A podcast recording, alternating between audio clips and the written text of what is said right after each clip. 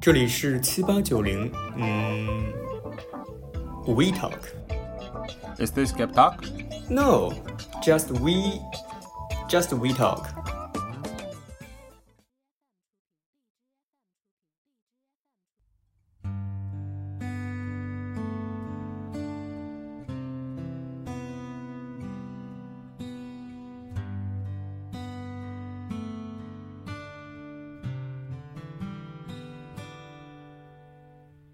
是不是对生活不太满意？很久没有笑过，又不知为何。既然不快乐，又不喜欢这里，不如一路向西去大理。路程有点波折，空气有点稀薄，景色越辽阔，心里越寂寞。不知道谁在何处等待，不知道后来的后来，谁的头顶上没有灰尘，谁的肩上没有过齿痕。也许爱情就在洱海边等着，也许故事正在发生着。哎呦，真是献丑了啊，各位！这是我几年前拿手机录的一段，现在听感受其实还蛮深的。毕竟因为疫情，大家好久都没旅行了。说实话啊，从古至今，人们从未停止过对世界的探索。一方面是出于对未知领域的好奇，另一方面又不希望自己的生活太单调乏味。旅行便是探索的过程。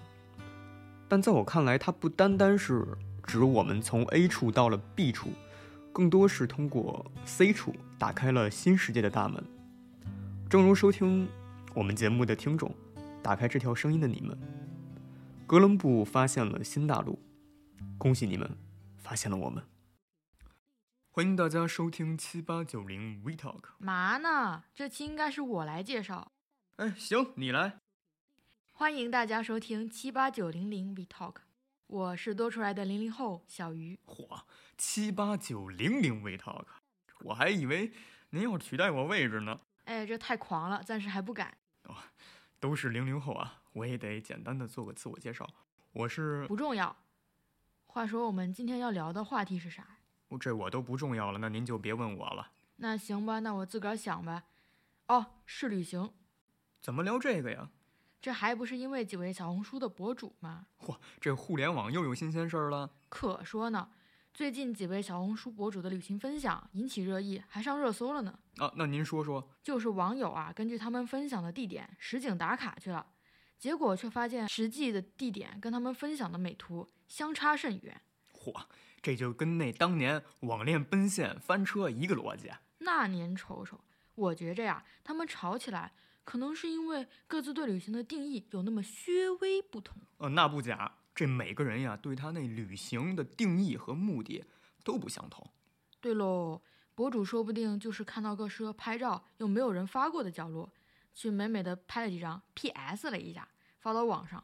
但是网友们呢，可能就是想找到这中国小镰仓，火体会一下日本风情。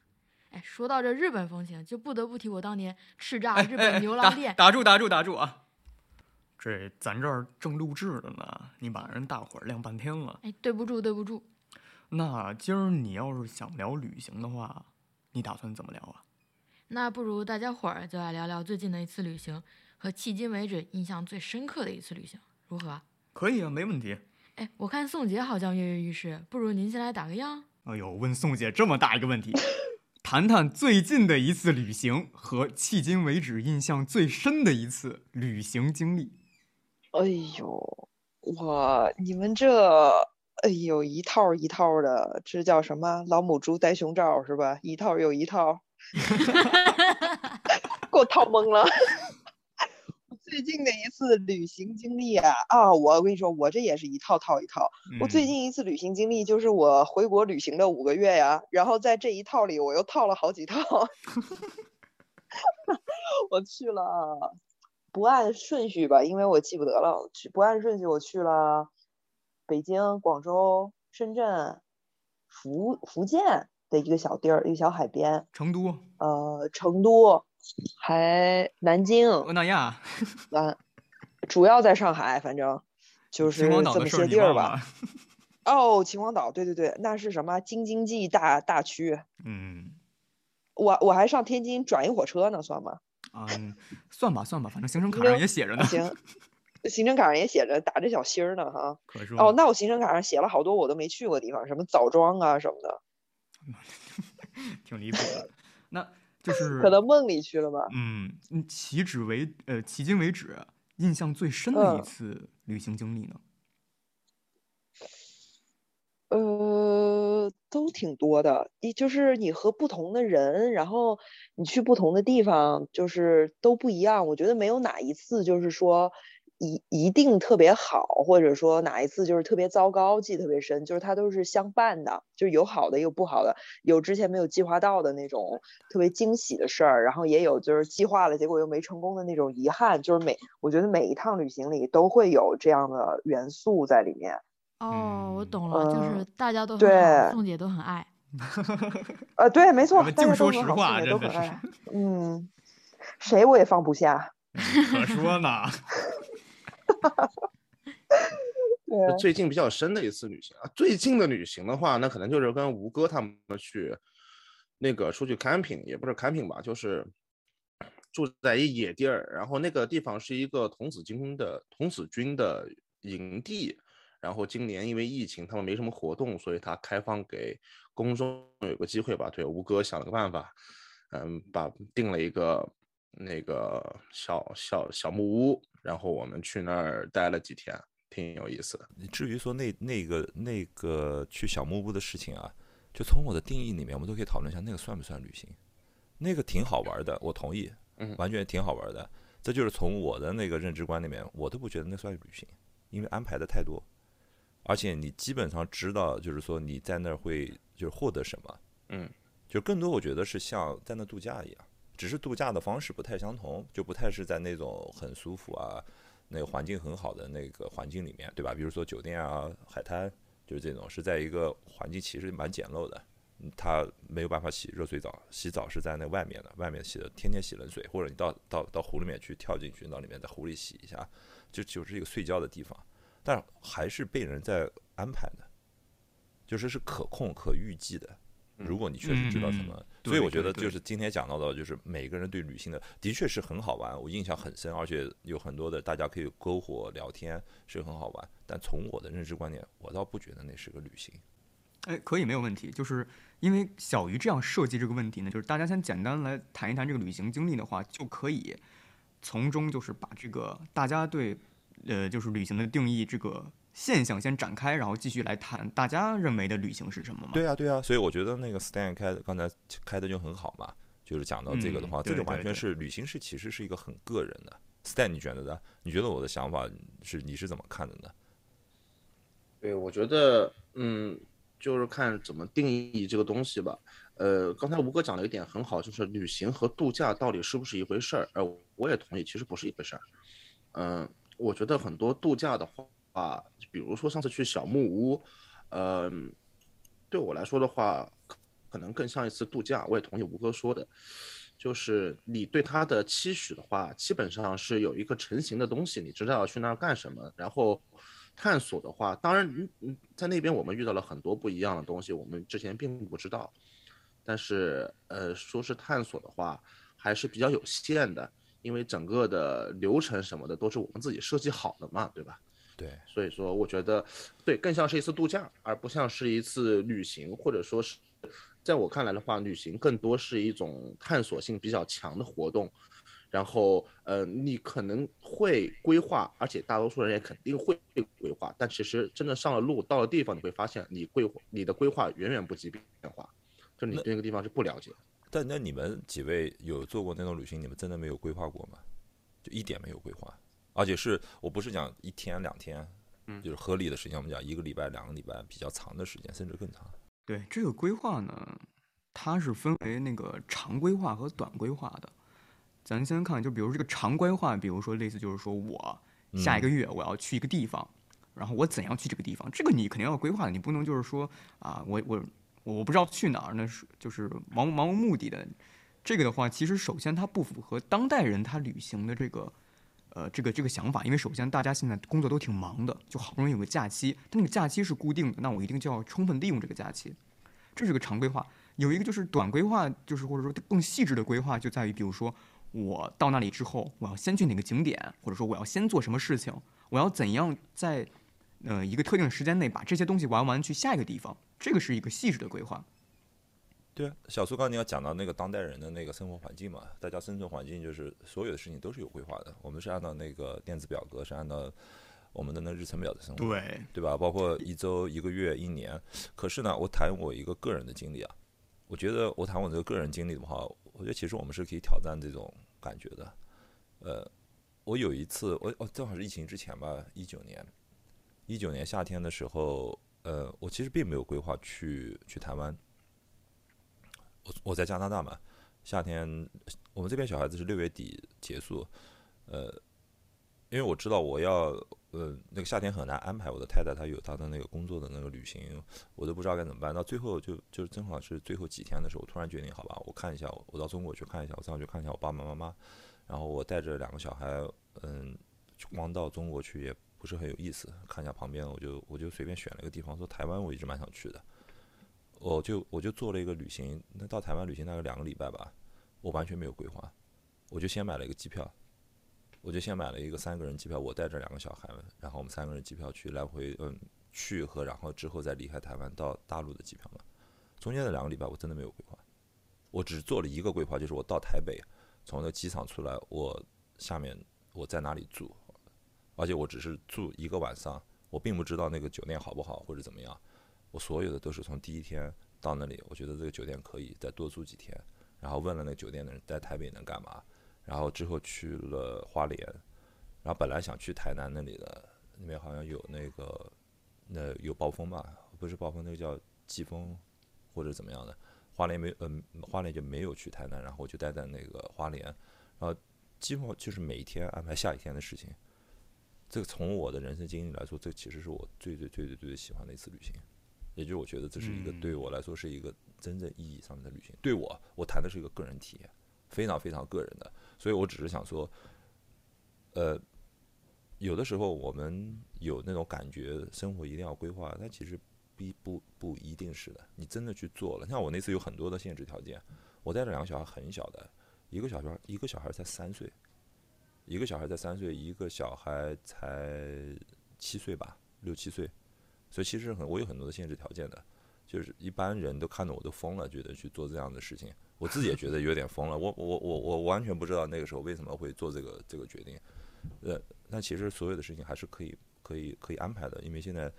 有那个很多的那个技术上面嘛，手机上面你可以做很多，比如说我到台湾的时候，台湾的那种就是付钱的那个系统，我也可以接入进去，用手机上就可以支付了嘛。其实比我觉得可能比历史上任何一个时刻都更容易去做一个没有规划的旅行。对，现在技术条件成熟了，那小苏你也来分享一下你的旅行经历吧。呃，我最近的一次旅行的话，可以说就是前段时间去宁夏吧。我去宁夏其实不是抱着旅行的目的去的，是因为我要去参加一个特别好的一个朋友他姐姐的婚礼，然后在那儿待了大概有小一个星期。但是呢，就是因为婚礼只有一天，我不是天天去那儿去举办婚礼，我落地之后呢，就是我那个朋友，就是他给我安排了非常多的项目，让我体验了当地很多的特色，不管是美食啊，还是去到一些就是河边，就是一些黄河边呀、啊，或者一些就是呃他们当地的一些景点嘛。嗯，我之所以就是就是觉得他嗯、呃、蛮不错的，是因为我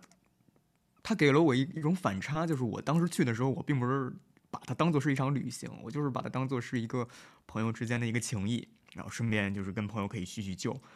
可在这个过程中呢，就是我的朋友这样做给我制造了很多惊喜，就是我这个是我最近的一次旅行。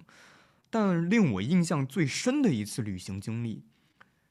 呃，可能跟吴哥说的恰恰相反，就是一次非常充分规划好的一次旅行经历。那个时候我记得我还比较小吧，我大概是上小学还是初中，我忘了。当时我爸和我妈，当时还没有我弟弟，然后跟我呃舅妈，我们就是开车，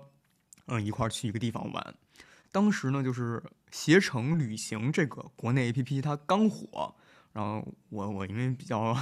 爱研究这些东西嘛，然后当时呢，就是我按照携程上的一些就是套票啊或者乱七八糟之类的，我把就是我们当时去玩的所有东西全部规划得一清二楚。当时就是嗯，长辈给我的反馈就是说，哇，就感觉我长大了。然后呢，就是尽管是去到一个陌生的地方，但是能够把很多东西就是安排的井井有序、有条理，不管是去哪里玩，不管是路线怎么规划，不管是就是那个酒店要选择到哪里，因为我事先的确做了很多功课。嗯，那个经历对我来说印象蛮深的，这是我我我分享的我的东西。我的话可能就是之前去郑州方特，跟小苏一块儿，还有另外一个朋友一起。呃，那个经历之所以深刻，主要是因为我在方特的游乐园里面，呃，非常罕见的体会了我之前很少很少几乎没有坐过的各种过山车，呃，各种哦新鲜关于嗯体验离心力的设施，就玩玩的我整个人脸色发白，直冒冷汗，呃，手脚发冷，下来站都站不住的。就这次旅行也让我明白了，有些舒适圈可以不必踏出。有些东西可以不用再体会。哦，这个是那个最近的一次，还是你印象最深的一次呀？可以说都是了。哦，可以说都是。行。刚刚听到吴哥和 Stan 的看法，嗯、呃，他们是认为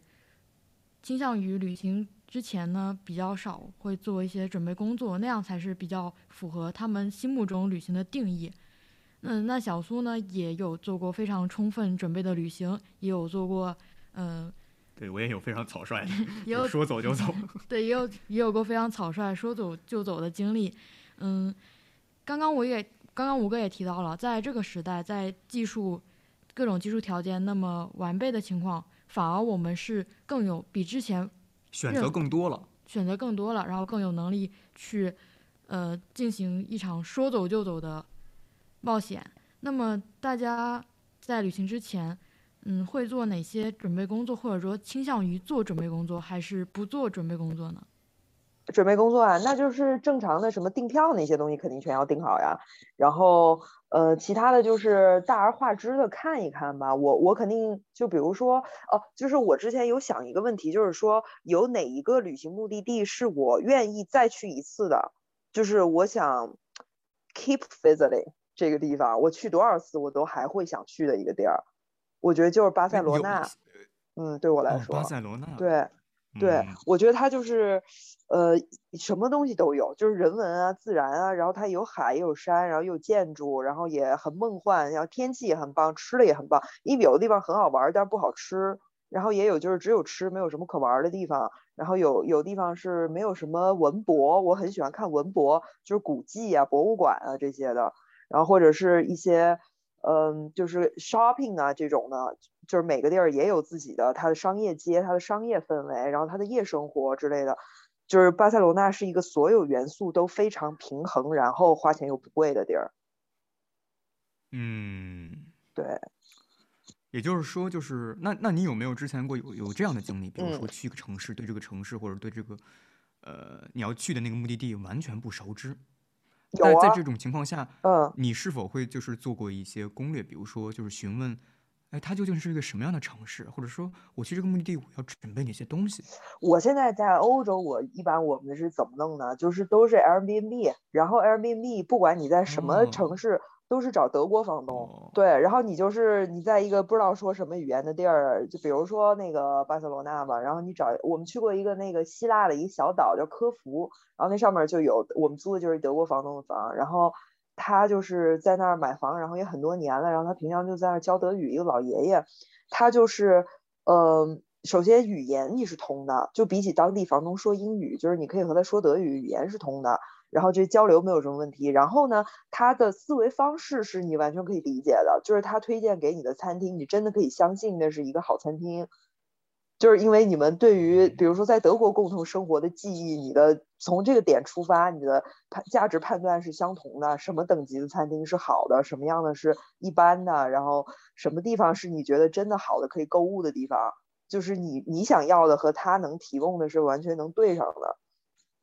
哦，他直接就是做了一个政府版的小红书是吗？我是因因因这个行程而异的吧，就是肯定要做准备工作嘛，因为我其实我是蛮有很多的那个限制条件的，我是有小朋友的嘛，所以我倒并不是说就是说所有的旅行都不需要做准备工作，我是感觉就是你怎么看待这个旅行，对吧？你看待旅行是你你想获得什么，就像前面大家都谈了自己的体验，我我听到这些所有的体验，不管你做准备工作不做准备工作，我感觉大家都感觉印象很深的，其实旅行是关于自己。其实旅行是关于你你你对自己内心的一种体验嘛，就像就像刚才那个小苏说了，他做了准备工作，但其实那个那个那个旅行他印象最深的，我听下来我的感觉其实是他的一个成人的一部分，他觉得他的那个能力被别人所认可，就是最终他旅行是自己内心的一个一个。说实话，当时玩什么我也都忘了。对，然后那个小鱼他去去做那个各种各样的那个那个过山车、主题公园啊，他得到了一种对人生的感感感悟，有些东西他在当场受到很多的刺激，很开心，对吧？对，他是不是他一直对自我的新认识？对，他就是说，所以回答那个，我觉得回答小鱼你那个问题，要不要那个做什么样的准备？当然了，我觉得就是完全是因你要去你的你要你的你的目标是什么，对吧？你是你会决定你是要做，不是那么的，可能不一定是那么的机械。嗯，具体情况具体分析。那个那个，我们去小木屋的经历嘛，我当时从另外一个视角，你讲了之后，我还想了一下，可能你和我的感觉是完全不一样的。我我是做了很多的那个准备，当时的情况是你其实是不知道任何细节的，所以你的体感的话跟我的体感肯定不一样。我是就是打了个电话跟你说去带了什么，你就要带一个那个衣服，然后把你抓过去。你其实你不知道更多的细节，所以你可以谈谈你的感觉，其实跟我的视角是不同的。对，肯定的，就是呃，我去那儿，说实话。呃，一个是比较突然，但是我大概也知道，就是还是类似于camping之类的经历吧。然后那个地方的话，大概稍微地图看了一下，也知道就是会有比较多的水上运动啊什么之类的。呃，我去那儿主要真的是度假，就是放松放松。因为那天是我还去个面试，面试完了，吴哥就把我给抓走了。对，就是很很离谱。嗯，还穿着面试的衣服，先去吴哥家脱了一下。嗯，然后这个。是对我来说的话，呃，的确是跟吴哥哥不一样，因为我是我不知道里面做了多少，花了多少时间和精力去规划嘛。因为对我来说的话，我是零成本，我什么也没干，我直接就坐享其成。嗯，所以说，呃，可能对我来说的话，真的是一场呃，就是度假吧，就是完全是放松，完全什么也不用我干。就是当然也不是说什么不用我干，就是不用我操心嘛。都规划好，我在想的是，就是你刚才问那个问题，说做规划，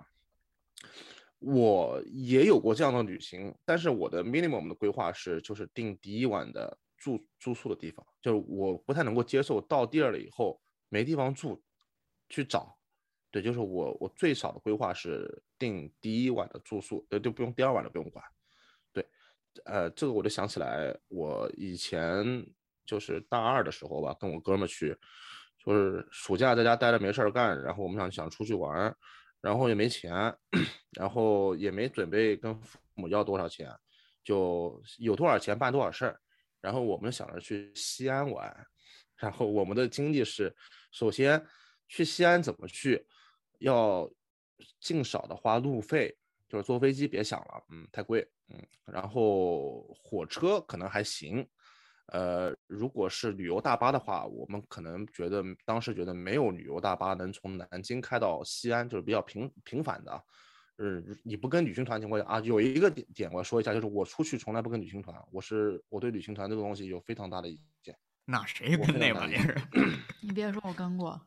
哦，你真你要跟过一会儿你看看。不不不不，我跟你说，等会儿我跟你讲讲旅行团，因为我也参加过什么的。我跟你讲讲旅行团，参加旅行团的人远比你想象中多得多。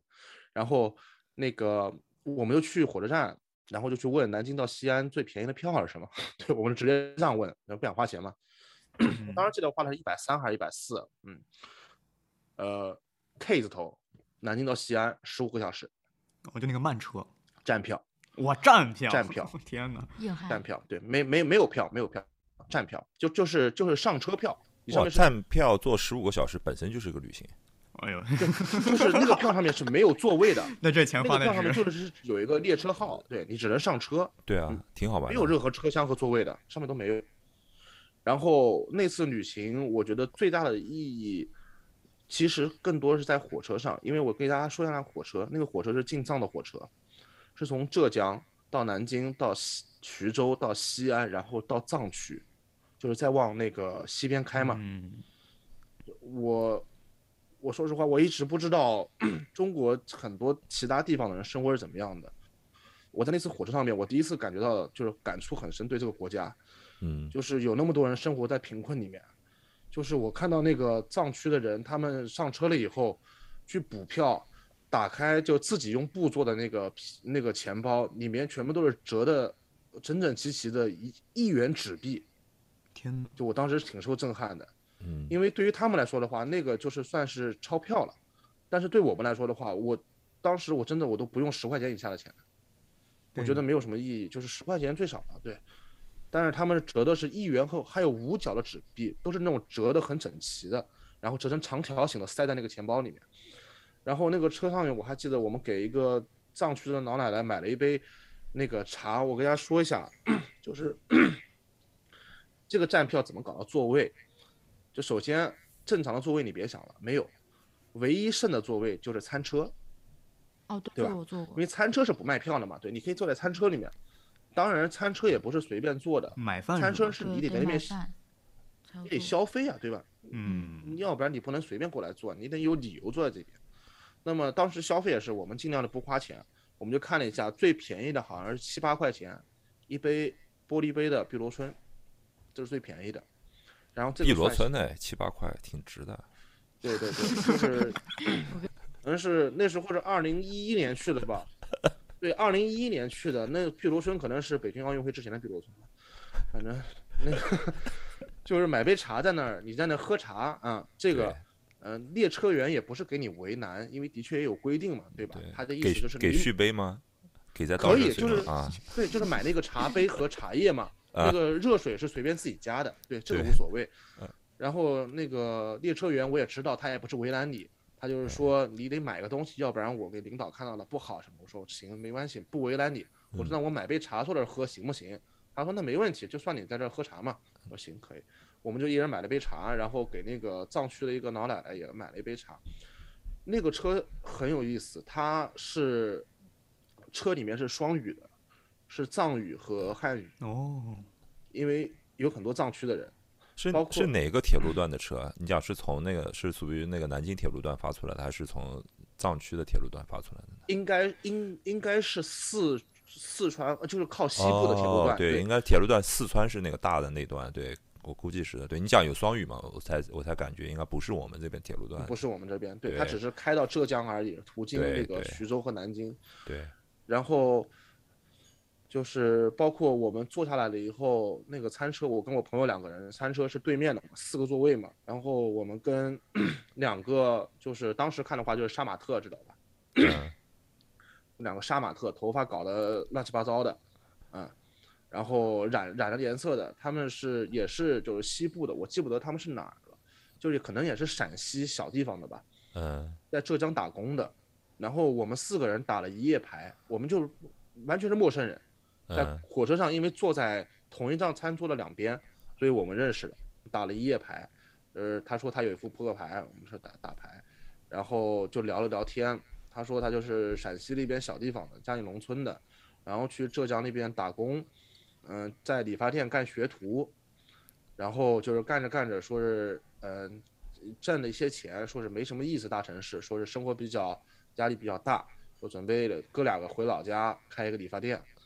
然后我就当时就觉得啊，这个故事太好了，就是这种陌生人之间，然后跟你说，然后你会发现，嗯、呃，很多时候就是你对这个国家并不了解，呃，很多地方的人的生活是跟你完全不一样的，呃，你不知道很多人他也看不懂，呃，简体字，他们也是中国人，他们看不懂简体字，或者说他们甚至不识字，就是在我们江浙沪地区的话，可能真的很少见到这种人，但在那边的话还是挺多的。包括呃西部一些不发达地区到东南沿海去打工了以后，他们的真实心理感受，对，斯坦是微服寻访。对，其实Stan其实你知道吗？就是就是讲坐火车经里面能做到餐车算不错的，最、嗯、最最终极的那个解决方案是去抢去抢厕所。哦，抢厕所，你们都没干过？对，因为我坐火车很多的，我就我从九我是九六年到读大学嘛，九六年之前，因为我家在南京，然后我爷爷奶奶家全都在上海嘛，所以我就常年往返于南京到上海的那条线上面。我很早我就自己就大概我可能上小学六年级我就自己坐火车去过上海嘛，那都九十年代初了。那我看到很多的那个就是坐火车的那个方法，什么闯进来抢位子，你知道还抢位子最还有一个很好的地方，你们都没做过，绝对想不到，是拿根皮带把自己绑在那个行李架上。对啊，因为现在行李架，行李架你们现在肯定想象不出，因为现在行李架是平的嘛，可能都是那种有机玻璃或者是那种就是一整块。以前的行李架是那种杆状结构的，它不是在上面吗？对。那没有人跟你抢啊！把自己吊上，对，你把自己爬上去，那个承重很好的、啊，它是金属的，然后你拿个皮带就可以裹在上面。还有一个地方是，相当于一张床。对啊，那都是好地方、啊，相当于卧铺，绝对的，对对对，高级卧铺。还有一个地方是坐的那个位置，就是三人坐的那个长板的下面，就是以前都是不是单独坐的嘛，是就是像那种食堂的那种连排连的那种座位，一排三个人，你到下面，你到下面也可以的。那都是好地方、啊，那个上来的，对对对，我太多了，那个那个能抢的，那个到餐车那那就是已经是属于抢基本上抢不到的，那在那以前你不可能抢到餐车的。嗯，那个而且说实话，餐车比那个硬座可可可好多了，餐车环境优美啊，硬座不行的，而且餐车地方是比较大的，其实。对啊，嗯，哦，而且一直都有光嘛，你都可以那个玩。对对，没错。而且你是允许讲话什么，也没人跟你说什么。你要在硬座那边晚上睡觉了，你还在那边说话，有人会给你使个眼色什么。餐车无所谓，对，随时都可以。其实感觉旅行的话，在这个上面，那个 Stan 讲的一点就是，呃，完全未知的那些东西，回过头来你会感觉印象比较深的、啊，就是你完全，嗯，不就打比方说，呃，在北美这边你待的时间长、啊，你发现美国人他们旅行很有意思，他们并没有真的在旅行。嗯，他们去旅游吧，因为不管他说是旅行、度假、旅游，他们所有要做的、要做的事情，比如说他们要去加勒比海，他们要去南美，他们要去欧洲，他们去哪里？他们只是在那边重新建造了一个美国的环境。对，没错。他们从来没有真的离开过美国，对吧？他跑到那儿，比如说他去希尔顿，对吧？他去那个他们的那个熟悉的品牌往那一坐，然后然后到沙滩一坐、一整、一吃、一喝，他还是在美国。对，没错。而且包括是他们，你说住那些大的国际连锁品牌，他们甚至都没有体会过，跟你到了一个地方以后，语言完全不同，你没法沟通。他们去了以后，酒店人都说英语，他们觉得全世界都说英语。对，对不对？啊、呃，所以我觉得真的旅行的话，那个能给就是你自己内心有很多，另外一方面你还是真的是知道世界到底在发生什么。对，我觉得是需要真实的去看一看，而且，呃，是旅行的话，我觉得是从你自己的日常生活中的一种抽离嘛。也就是说，这段时间你可以不不过你的日子，对吧？对，你可以过一个别人的日子，或者可以过一个你并不需要长期去过的日子。比如说，我去坐这个很慢的火车，坐十五个小时到西安。我平时的生活不是这样子，我会选择更快、更快捷的这个交通方式。但是我有这段时间 block 出来了以后，我不妨就去体验一个可能我平时并不会忍受去长期过的这么一种生活模式。对，对对，还有旅行上还有一个视角，我真想问一下那个小鱼和那个小苏，你们的那视角上面，你们有没有过经历？你在旅行中间，你更加了解一个人，就是你跟你的那个，不管在你的关系中间是什么样的一个位置，对吧？可能是呃，可能是旅行团，你们可能没有旅行团的经历，或者是跟你的亲朋好友一起出去，你们有没有这样的经历？觉得这个旅行本身还更加加深了对这个人的了解呢？嗯，我第一时间能想开的就是还是我的小学。你看，我初中、高中、大学这这之后生活有点枯燥。我小学的时候是参与了两个组织，一个是学校组织，一个是社会组织。学校组织是呃，就是以学校为名义选出一些优秀学生去担任本市的那个广播电视台的优秀小记者，去每个地方去采访。这个是一个组织。另外一个组织就是我爸他年轻的时候比较爱玩嘛，就是他是那个搜狐车友会的一个成员之一，然后他经常呢也就会出去玩。嗯，如果说就是我能够就是深刻的意识到就是或者重新认识的一个人的话，就是可能就是我的老师和我爸爸，就是我的父亲。先说老师吧，嗯，当时我们是因为是以记者小记者的身份去很多地方嘛，当时我们自己带着一些单反，我干嘛去？呃，不管是采访、拍照，还是去看一些景，就是一些纪念馆、乱七八糟之类的。在整个过程中，老师要负责带我们十几个小朋友，当时真的很小，就是个头大概就一米二、一米三的样子。嗯、老师对，还背这个单反，还背这个单反，把腰都压弯了。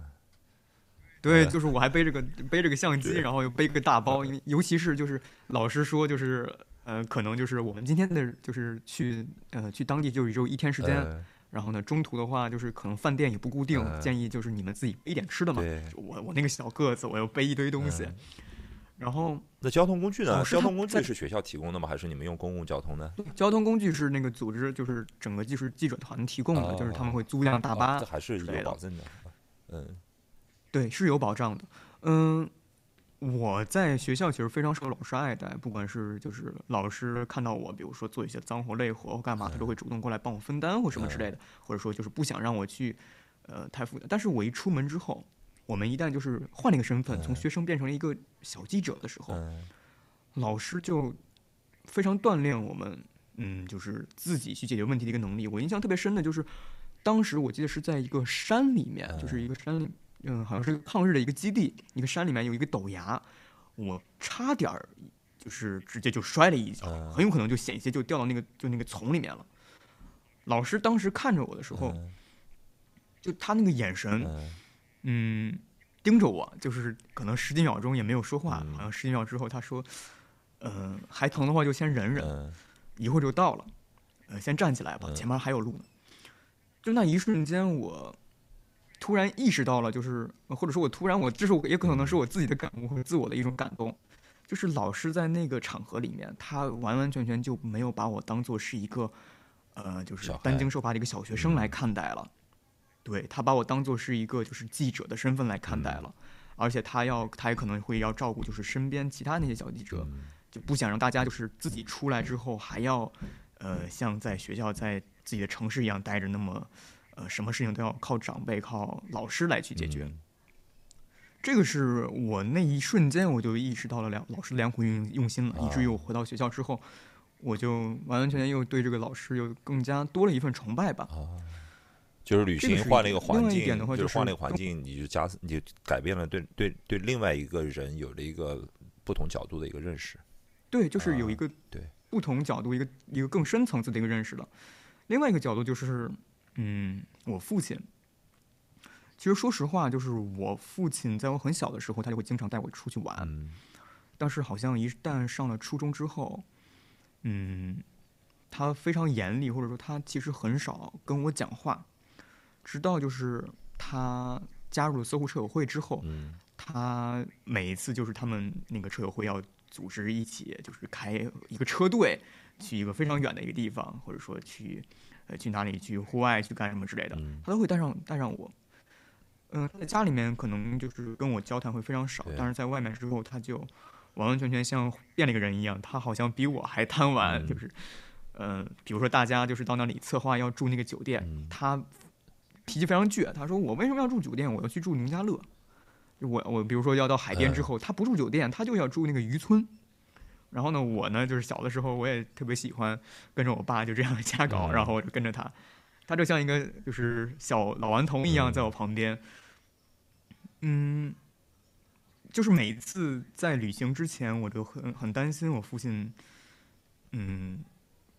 跟我在一块儿就出去这段时间，这个旅程会有那么不开心，嗯、或者有那么点尴尬。但是每次都非常的意外。是因为你说不开会担心，是因为你到初中了，他平时跟你讲话并不太多。就是对对对，嗯，很不多。就是他可能就是一个月，他会给我讲一次，也是讲一些大道理之类的，他给我灌输一些他的想法。他跟我的接触比较少，但一旦我们选择去旅行，尤其当时我们还有那个对讲机在车上，啊，不同的车，然后我们还有自己的那个编号。对，我印象特别深，那个什么 B G 六 L O W， 这个是他的编号，然后我那个结尾是 X， 我们就在那个就是孤台，然后在路上还在那儿各种使豆子，就好像一瞬间。嗯，他变成了我的朋友，他不是我的父亲了。对，其实像你这样的经历在那，但是他对你说，但是他就是也从来没有刻意的去嗯强调这一点，或者说他回到家之后，他就又又瞬间变了另外一个身份，嗯、他就忙自己的事情，他也就没空跟我交流了。那你觉得他带你去那个参加车友会的活动，是他的一个一个刻意的安排，还是也就是他的一个无意的一个？行为呢，就带你一起去，还是出于就是客观的考虑，嗯、你不带不带你去，你也没地方去，就带着你一起去呗。你说的也太可怜了。嗯、不，我经常对我小孩就这样的呀，我带我小孩去，我就这样，我说你也没什么地方，就跟着我去吧。呃，倒不是说没什么地方吧，就嗯、呃，可能我我猜测我父亲他更想就是。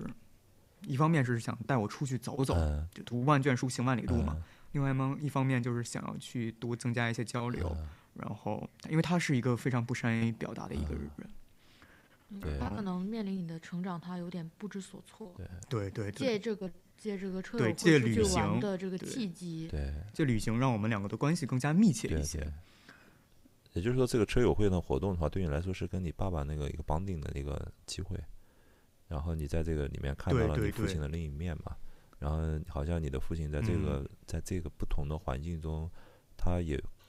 可以抛掉一些身份角色嘛，他就不需要就是做一个固有的一个姿态，对吧？他可以用另外一种一种姿态来对待你。其实像好像感觉像这，我之所以说，嗯，我之所以说我父亲就是他有点不善言表，原因就在于现在有了我弟弟嘛，嗯。嗯，他现在带我弟弟出去玩的时间，老实说跟我之前比真的是太少了。年纪大了没力气了，知道吧？我也年纪大了就感觉到了。嗯，然后呢，我之所以就说他不善言表，原因就在于，比如说我弟弟他要，比如说烹饪一些东西的时候，我妈妈就会说啊，就是啊，你不要做，你这个还小，万一烫到伤到怎么样？嗯、但是我爸爸呢，他就会放手让我弟弟做。嗯，他说、嗯、不要担心失败啊或乱七八糟之类的，嗯、就是你大胆去做。嗯、我父亲经常会通过一些小细节去告诉我一些东西，嗯、我不知道我弟弟能不能感受到，他可能年纪还小，嗯、所以说就是我还蛮蛮喜欢我父亲的，尽管就是我也不知道怎么跟他表达。对，对，我就是感觉有的时候就是换一个环境，我们讲讲旅行嘛，就是很多旅行就是换了你。你通常熟悉的一个环境，不管你做什么，就像你去参加车友车友会的活动，其实就是你从一个环境中脱离出来，其实很多的是对自己、嗯、自己一个内心的一个审视嘛，对周围的环境，像 Stan 说了，对周围的环境，这个大的环境，对吧？你更加知道你不是活在一个一个大的泡沫里面，对吧？你还有更多更大的环境，还有另外一个就是跟一个人的关系。其实像这种跟父亲的bonding，呃，这种关系的话。很多的那种小说啊、电影都都用这种场景嘛，就是跟父亲一起去钓鱼、打猎，就是这边嘛，就是参加就是那种他们父亲喜欢做的事情。父亲平时不太说话，然后正好在只有在这种环境中间，他才真正的了解另外一个人的 character， 他到底是怎么样的一个人，他他到底是怎么去看待旁边的事情的，对吧？他到底怎么看待你？其实改变这个环境旅行的话，对这三方面都挺。挺有意思的，对，旅行它其实就是日常中的例外，对，它有点像是一种抽离，对，就在旅行当中，它其实是一种就是类似真空那种状态，你可以把你生活的压力抛去，把你呃其他的一些条件抛去，此时此刻就剩下你和与你同行的旅行者，这同时又是一种更深的一种接触，因为当只有你们两个人的时候，你们两个人的呃特点、状态，嗯，对各自这段关系的一些嗯看法、观点、一些分歧都会非常。以上就是本期节目的全部内容，非常感谢您的收听与陪伴。关于旅行的话题，我们还没有结束。下期我们会对城市折叠展开激烈有趣的探讨。老规矩，如果你对我们的节目感兴趣，欢迎通过荔枝、小宇宙、汽水、苹果播客订阅和关注我们。获取节目最新信息和后续动态，请移步微信公众号、极客、微博，搜索节目名称七八九零 Gap Talk， 数字七八九零，英文字母 G A P T A L K。 好，我们下期再见。我们是不是没有聊旅行的意义啊？或者说，我们没有聊深，对不对？得，放一彩蛋吧。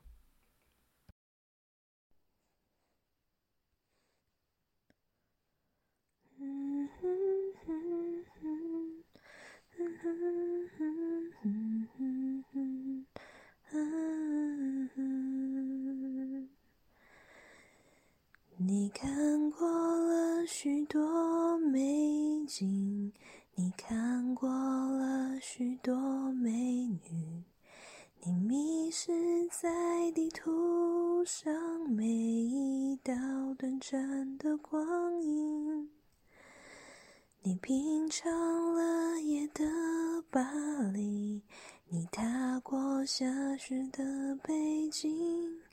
你数进书本里每一句你最爱的真理，却说不出你爱我的原因，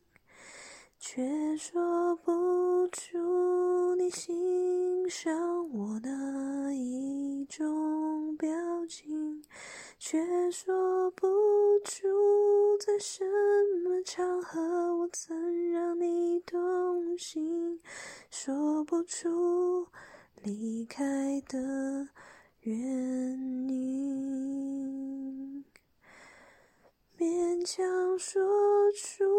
你为我寄出的每一封信，都是你离开的原因，你离开我，这就是旅行。